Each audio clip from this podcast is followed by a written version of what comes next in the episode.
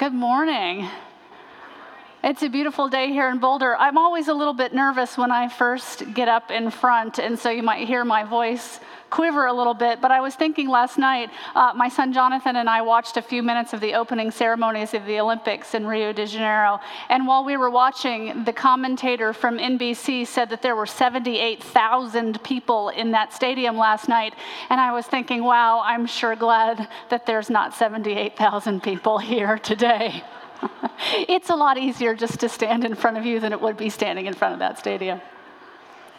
Several months ago, when we first decided to put together a series of sermons for women, Dina, Shelley, Charlene, Pastor Japhet, and I, we sat around a table. And Japhet asked us all a question. And that question went something like this If you had a young woman sitting here in front of you, what one value would you want to impart on her? For Dina, the first thing that came to her mind was the word value. And the question to her came across what one thing would you want to tell Ellie if you had one chance? And for her, she wanted Ellie to know that she had value. She never wants her to question that she is valuable in the sight of God. For Shelley, she wanted Renee to be able to recognize her open doors, to be able to give her best yes. For me, I had to think about it a little bit because I don't have any little girls. And so instead, I thought about the little girls that come up here and sit on the steps for the children's story, and about the young women who are a little bit too old to come and sit on the steps for the children's story. But the first word that came to my mind was determination. It's a term that I am rather fond of. I liked hearing stories about strong women, about women who have come up against what seems like nearly insurmountable odds to accomplish some sort of goal. And so I think about women like Joan of Arc and Elizabeth I and Harriet Tubman and Amelia Earhart and women like that. When you look up the word determination in the dictionary, you get the following definition Determination, a noun, a quality that makes you continue to do or to achieve something that is difficult. Hmm, something that is difficult. What would make someone want to achieve something that is difficult? My favorite Bible verse of all time is Jeremiah 29 11. And I'm going to have to apologize to you a little bit here. The Bibles that are in front of you are all the English Standard Version. I'm going to bounce back and forth between that version and the NIV. I'm kind of selective in which version I choose based on which wording I like better. So I will bounce back and forth. When I'm using the ESV, the, the page number will be up there. We do want you to keep in mind that these Bibles are for you, they are for your use. So take take them out, mark them, take them home with you, share them with a friend. We get them by the case, we have plenty, so take them with you. Um, so back to Jeremiah. Jeremiah 29 11 says, For I know the plans I have for you, declares the Lord. Plans to prosper you and not to harm you, plans to give you hope in a future. We sometimes re- hear this plan referred to by another name. We hear it referred to as a calling. Most often, when we hear that someone has been called to something, we kind of automatically think about being called to the ministry. We assume that our pastors and our evangelists have been called to their work. In fact, when a pastor is offered a job, it is said that she or he has been given a call, has gotten a call. The Bible is full of stories of p- people who have been called by God. David, when he was called to be the king of Israel, Paul, when he was called to be an evangelist, Moses, when he was called to lead the captives out of Egypt, Samuel, when he was literally called out of his sleep, and the disciples, when they were called to drop whatever they were doing and follow Jesus. Each of them was asked to do or achieve something that was difficult. Growing up, I loved the story of Queen Esther most little girls do. At one time or another, we all dream of being a princess or a queen, and that's exactly what happens in this story. As you will remember, you're all familiar with this story. There was a little Jewish girl named Hadassah. She was orphaned and alone, but her cousin Mordecai took her in and raised her in his home. Mordecai was a man who worked in Persia for the king of Persia at, Persia at, the, at the palace gates. At some point along the way, Hadassah's name was changed from the Jewish form to the Persian name of Esther, which means star.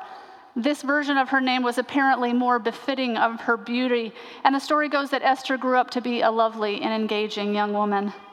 The king of Persia at the time was someone called Ahasuerus, also referred to as Xerxes in the history books, and he ruled over an extremely vast um, kingdom at the time. Ahasuerus had just set aside his current queen. Her name was Vashti. We're, sold, we're told that she did something to displease him. And he either divorced her, or as it is told in some accounts, may, he may have actually had her executed. But in any case, he found himself in need of a new queen or in want of a new queen. And so he told his men to go to every corner of his vast kingdom to find every beautiful young woman that was deserving of competing for his love and to bring her back to his harem where they would live for a full year. During that year, they were to learn court etiquette and they were to spend their time making themselves more beautiful or more pleasing to the king. I'm not exactly sure why it was going to take a year to do that or exactly what they were doing, but in any case, we are told that at the end of the year, Ahasuerus would be choosing who he would be making his queen. Esther 2:17 tells us that at the end of the year, the king loved Esther more than all of the women. She won grace and favor in his sight more than all of the virgins, so that he set the royal crown on her head and made her queen instead of Vashti. This is the part that all the little girls like in the story, the Cinderella part. It matches our childhood dreams of being plucked out of obscurity to become a royal queen. But upon closer inspection, we quickly realized that Esther's situation was not as glamorous or as envious as we had been taught to think. Here was a young Jewish girl who'd been raised in a Jewish household with the expectation that she would grow up to be a good Jewish wife and mother. All of a sudden, she's told that she must leave her home and all she knows and go live with 400 strangers in the palace of a king who she is likely terrified of. After all, as a Jew, she's a foreigner in this country, and the king has possibly just executed his wife, so he's probably not the nicest guy. None of the 400 women who have been installed in the king's palace are there by choice. The king has commanded it, and they will go. Esther is forced into the king's palace and, as a member of his harem, into his bed, and told that she should never let it be known that she is a Jew, because if the king found out, it would likely mean her death. Like I said, Esther's reality was very far from the Cinderella story, and her new husband was certainly no Prince Charming. She must have been asking herself, How did this happen? How did I get here? What possible good can come from this mess? Now, if you'll remember how the story goes, the king's prime minister, an apparently nasty and vindictive man named Haman, decides that he needs to find a way to get rid of Esther's cousin, Mordecai, and in doing so comes up with a very sneaky and diabolical plan. He uses King's, King Ahasuerus' own ego to convince him to sign a decree that says in a few days that every man, woman, and child who is Jewish living in Persia at the time can be killed. As you might imagine, as soon as Mordecai hears about this, he is devastated and terrified because everybody that he knows and loves, including Esther, the queen, is in danger. And he knows that the fact that she is queen is not going to save her from this decree. As soon as someone finds out that she is a Jew, she is as dead as the rest of them. So Mordecai decides that it is best for Esther to go to the king and to plead for their lives. He sends a message to her asking her to do this. But Esther knows that going to the queen, going to the king is out of the question. Esther reminds Mordecai of what everyone in the realm knows. The king has one very strict rule. and that is that no one is allowed to enter the inner court uninvited. This king is extremely serious about security. The only one exception to this rule is that the king may hold out his scepter to someone who comes in uninvited and spare their life. However, she knows that even she, as queen, will be killed on the spot if she goes to him uninvited and he doesn't hold out that scepter. She is terrified, and rightfully so, because it's been nearly a month since she has been invited to see her husband. But here's the important part Mordecai pleads with Esther to do the difficult thing and to go before the king anyway, telling her, and who knows whether you have not come to the kingdom for such a time as this. And it is her call. Now she's realizing why she was made queen when it seemed so improbable that he would pick her out of 399 other women in that harem. Esther, her maids, and all of the Jewish people in Persia fast and pray for three days.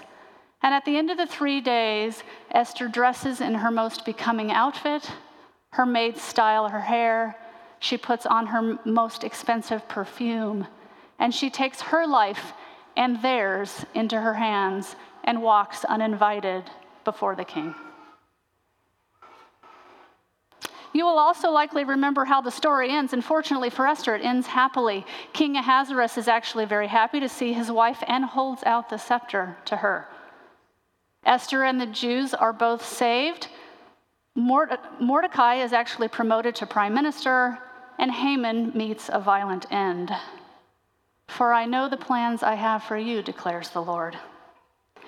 Like I mentioned earlier, when we hear the term calling, we most often associate, associate it with a call to the ministry or a call to evangelism to, or a call to the mission field. But calling may be associated with many different kinds of work. In fact, the term vocation, which means a strong feeling of suitability for a particular career or occupation, comes from the Latin meaning a call. And some do truly feel called to their work. I've always considered myself pretty lucky in that I knew what I was going to be when I grew up from a very young age. My parents tell a story about when I was five, I suddenly declared that I was going to be a doctor. I attribute some of my ability to choose that at a very early age to my dad, who, when I was a toddler, found himself studying for gross anatomy when he was in dental school. He and his best friend thought it might be funny to try to teach a toddler to say an anatomical term, and they spent who knows how long teaching me to say the term superior cerebellar peduncle. now, I didn't actually know what that meant or learn about it until I was studying neurobiology in college.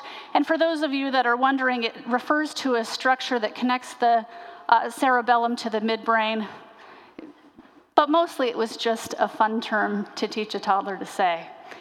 My dad says that I practiced that term over and over and over again, determined to get it right. And it was not long after that that I decided or I declared that I was going to be a doctor. It never occurred to me that I would not reach that goal. It never occurred to me that there was any other calling for me in this life.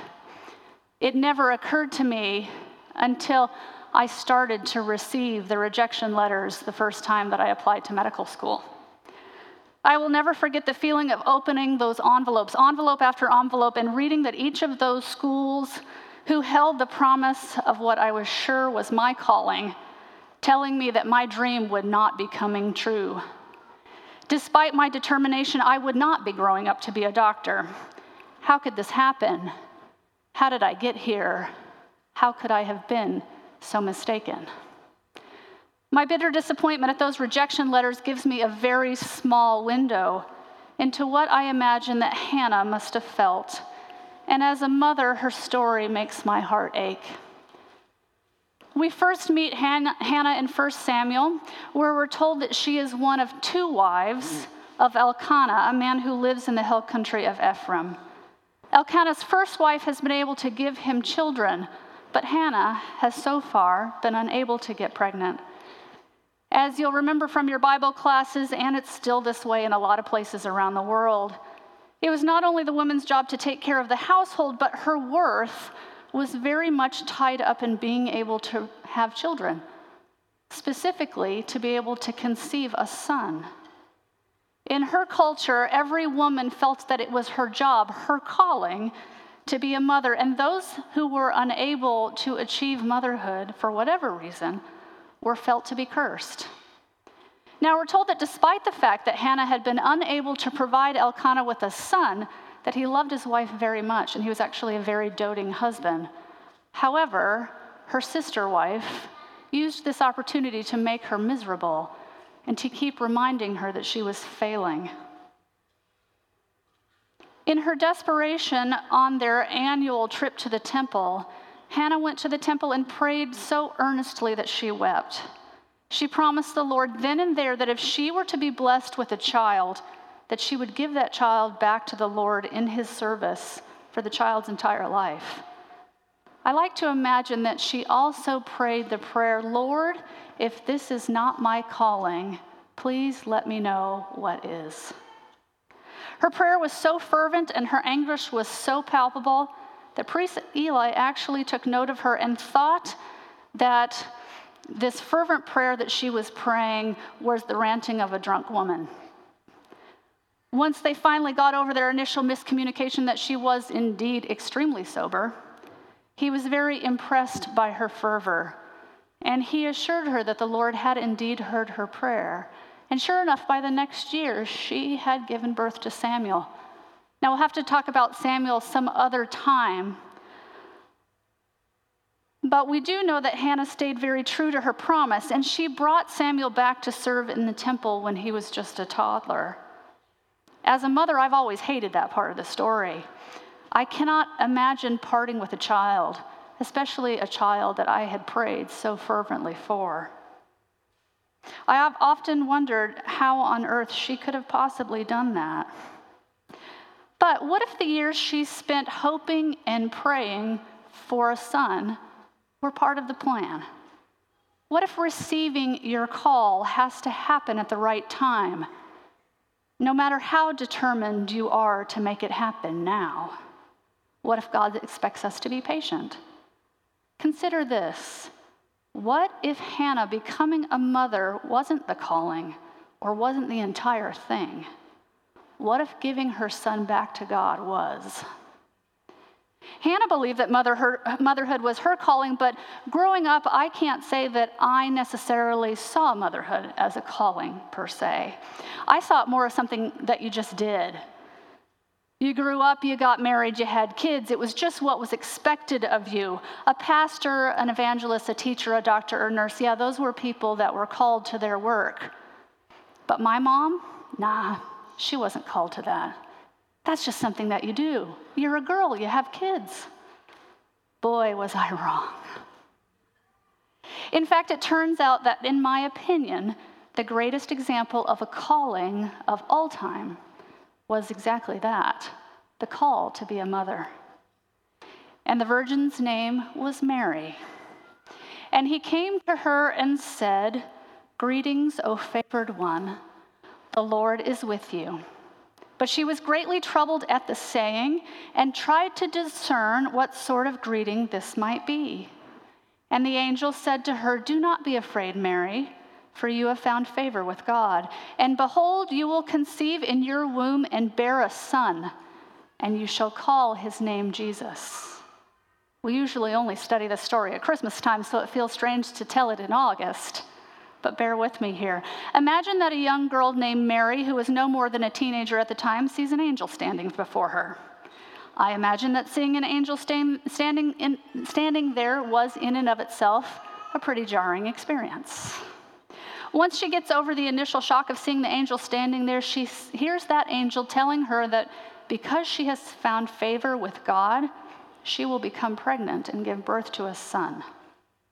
Now, I just read a quote that says, She was greatly troubled at the saying, and I think greatly troubled was likely an understatement. Here was a very young girl who, first of all, has been startled just by the presence of an angel, and she fairly quickly realizes that he is telling her something that should be impossible. After all, she's a virgin. And once that, and once she gets over the shock of that, she quickly realizes that she has another problem because we are told that she is betrothed or engaged. She quickly realizes that she's going to have to go home. She's going to have to tell her father. She's going to have to tell her fiance. She's going to have to tell her family. I don't know about you ladies, but the thought of disappointing my dad kept me out of a lot of trouble when I was Mary's age. And if I were her, I would have been dreading that.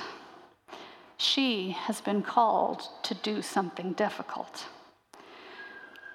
It's certainly fantastic that God has chosen a teenager to bear his son. But I think one of the most fantastic things for me about this story is Mary's reaction. She does not react like I would. She does not run screaming from the room. She does not have a panic attack and start hyperventilating. She does not order the angel to leave. She does not get on her knees and beg God to choose someone else. Instead, she says in Luke 138, "Behold, I am the servant of the Lord. Let it be to me according to your word." She says, "Okay. You have called me, and I will do it." We're not told if she hesitated or asked for any time to think about it. All we know is that when she received her call, she not only answered it, but she determined to see it through, no matter how difficult, no matter the personal cost. And we know that the personal cost was extremely great. She did have to go home and tell her fiance, she did have to go home and tell her dad. She answered the call, and she not only gave birth to the Messiah, but she raised him and she loved him. She was there when he was 12 years old and talking to the priests in front of the temple. She was there on the day that he performed his first miracle. And she was there the day that they nailed her son to the cross. She answered her call, and she was determined to see it through. And you say, yeah, that's amazing. Mary was certainly amazing, but I haven't been called to do anything specific. I'm not going to save my people from destruction. I'm not going to give my baby to Pastor Japhet to raise at the church, and I am certainly not raising the Messiah. I'm not called to be a pastor or a missionary. I hate the sight of blood, so that whole doctor thing is out. I don't really feel determined about much of anything. But have you considered that maybe you've been called just to be you? I ran across a sermon by an author and Methodist pastor, Ann Robertson, not long ago, where she likens our calling to an actual phone call. She says that it's not that God is putting out a general call. He doesn't call a random payphone and hope that somebody walking by picks it up. Some of the kids in here don't even know what a payphone is. Instead, God is calling us on our cell phone. He reaches out to us specifically and He prepares us to answer the call, just like He did for Esther and for Hannah and for Mary. Not only does He have a plan, He prepares us for the plan. Like Dina taught us, God values each of us for who we are, and the gifts that He has given to us are unique to each one of us. Romans 12, 6 to 8 says, We have different gifts according to the grace given us. If a man or woman's gift is prophesying, let him use it in proportion to his faith. If it is serving, let him serve. If it is teaching, let him teach. If it is encouraging, let him encourage. If it is contributing to the needs of others, let him give generously. If it is leadership, let him govern diligently. If it is showing mercy, let him do it cheerfully. Not too long ago in the kindergarten Sabbath school, we were studying the story of the barley loaves and the fishes. You know that story because just like the other ones I've told you, it's in this book. If this book doesn't look familiar to you, I'd be surprised. Most of us grew up with these, and if you don't have this set of books, you need them, or a kid in your life needs them. But back to our story, which is important enough to actually be told by four different authors. Matthew, Mark, Luke, and John all have versions of this story. In the story, we are told that Jesus was attempting to find a bit of solitude, but that instead he was followed by a large group of people. Matthew puts that number of people at 5,000, but as you know, they never count the women and children, so we can safely assume that it's at least double that. Jesus spent the whole day teaching and telling stories to this throng of people who had apparently not planned ahead to stay the whole day because they were all completely unprepared and nobody had thought to bring any food. In John's version of the story, Jesus tells Philip to go and buy bread for everyone, wherein Philip says to him, 200 denarii, which apparently is a lot of money, would not be enough to buy even one bite of bread for all of these people. A small boy, we don't even know his name, had brought with him a lunch of five barley loaves and two fishes. Andrew, sarcastically, I think, holds up a little basket and says, Hey, we've got some barley loaves and fishes here. I can just hear the disciples laughing at the thought that this tiny little lunch can do anything to help with the hunger of upwards of 10,000 people. But the boy gives his lunch to Jesus anyway, and we're told that Jesus takes that little lunch and multiplies it. And once they have fed every single person that is there until they are completely full, we're told that they clean up the scraps and they clean up 12 entire baskets of scraps. As amazing as this story is, when I was preparing for the kindergartners, it occurred to me that all four authors left out one and very important person. But fortunately, my Bible friends didn't. Into a basket, little lad's mother put five barley loaves and two small fishes. She gave the basket to little lad to take with him on his long walk by the lake. In all the years that I have heard this story, I never even noticed the one person besides Jesus that made this miracle possible. Do you see that person? It's the little boy's mother. Now, I don't think that little lad's mother got up that morning thinking she was doing anything particularly special. She carried out her usual routine. She fixed breakfast for her family, made sure that little lad's face was washed and his hair was combed, and made sure that he was wearing clean underwear before he left for the day. Those things are important to us mothers. She packed his lunch, possibly with leftovers from supper the night before, like she did every single day, like I do for my boys every single day. The only thing that she was called to do that day was to be a good mom. And the only thing that she was determined about was making sure that her son had a healthy lunch. Jesus used her routine, her everyday, her simple lunch to perform a miracle that was so impressive that it is covered in four books of the Bible and we don't even know her name. This story reminds me of the lyrics to a song we teach our kids This little light of mine, I'm going to let it shine. It doesn't have to be much. It's one of the favorite songs in the kindergarten class because they get to turn out the lights and they get to shine the flashlights around the room. They love that song. And it's also a song that's very special to my family. I'm going to show you a picture of some very cute little girls. According to the writing on the edge of this photo, the girls were three years old in the picture. I'm lucky to have this picture because there's not much of a record of these girls' early years. In fact, there's not even a birth certificate, just an entry in a worn family Bible. The girls were born in rural North Carolina in 1924. They just turned 92 years old a couple weeks ago. The twins, born quite premature, were not expected to survive. They spent their first few months in the hospital receiving round the clock care from a group of dedicated nurses who eventually named them Carolina and Virginia, either for the two closest states or because that was where two of the nurses are from. We're not sure the actual story on that. Carolina is my grandmother, but please don't ask me to tell you which one of them she is in the photo. I can't tell. Those of us who grew up down south often ran around without shoes for most of the year. But in this case, their bare feet are because there was no money for shoes. And the broken door in the background speaks a little bit about what their childhood was like.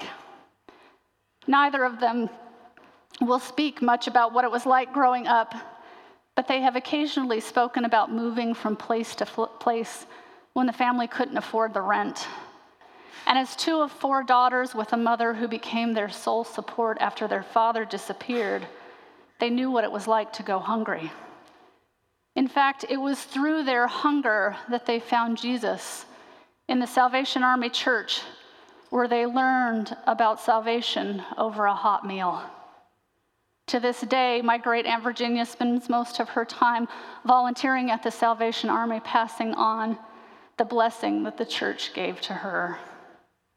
My grandmother became an Adventist as a young woman and raised five kids who are all miraculously still in the church, though not a one of them can pass the Salvation Army kettle at Christmas time without throwing something in. Excuse me. She and my grandfather led Pathfinders for many years. They helped to raise their large, extended Southern family, and she's still a fixture at the Daytona Beach Seventh day Adventist Church. When the twins turned 90, we had a big party for them and celebrated two women who have given their lives to service and by their quiet love have shared the light of Jesus to hundreds of people along the way. As part of the tribute on their birthday, we marked a map of the world with a string of Christmas lights, a bulb in each of the places where a member of our family had served in either short or long term mission projects around the world. In total, their eight children, 18 grandchildren, and 22 great grandchildren have served in 39 countries around the world. This little light of mine, I'm going to let it shine.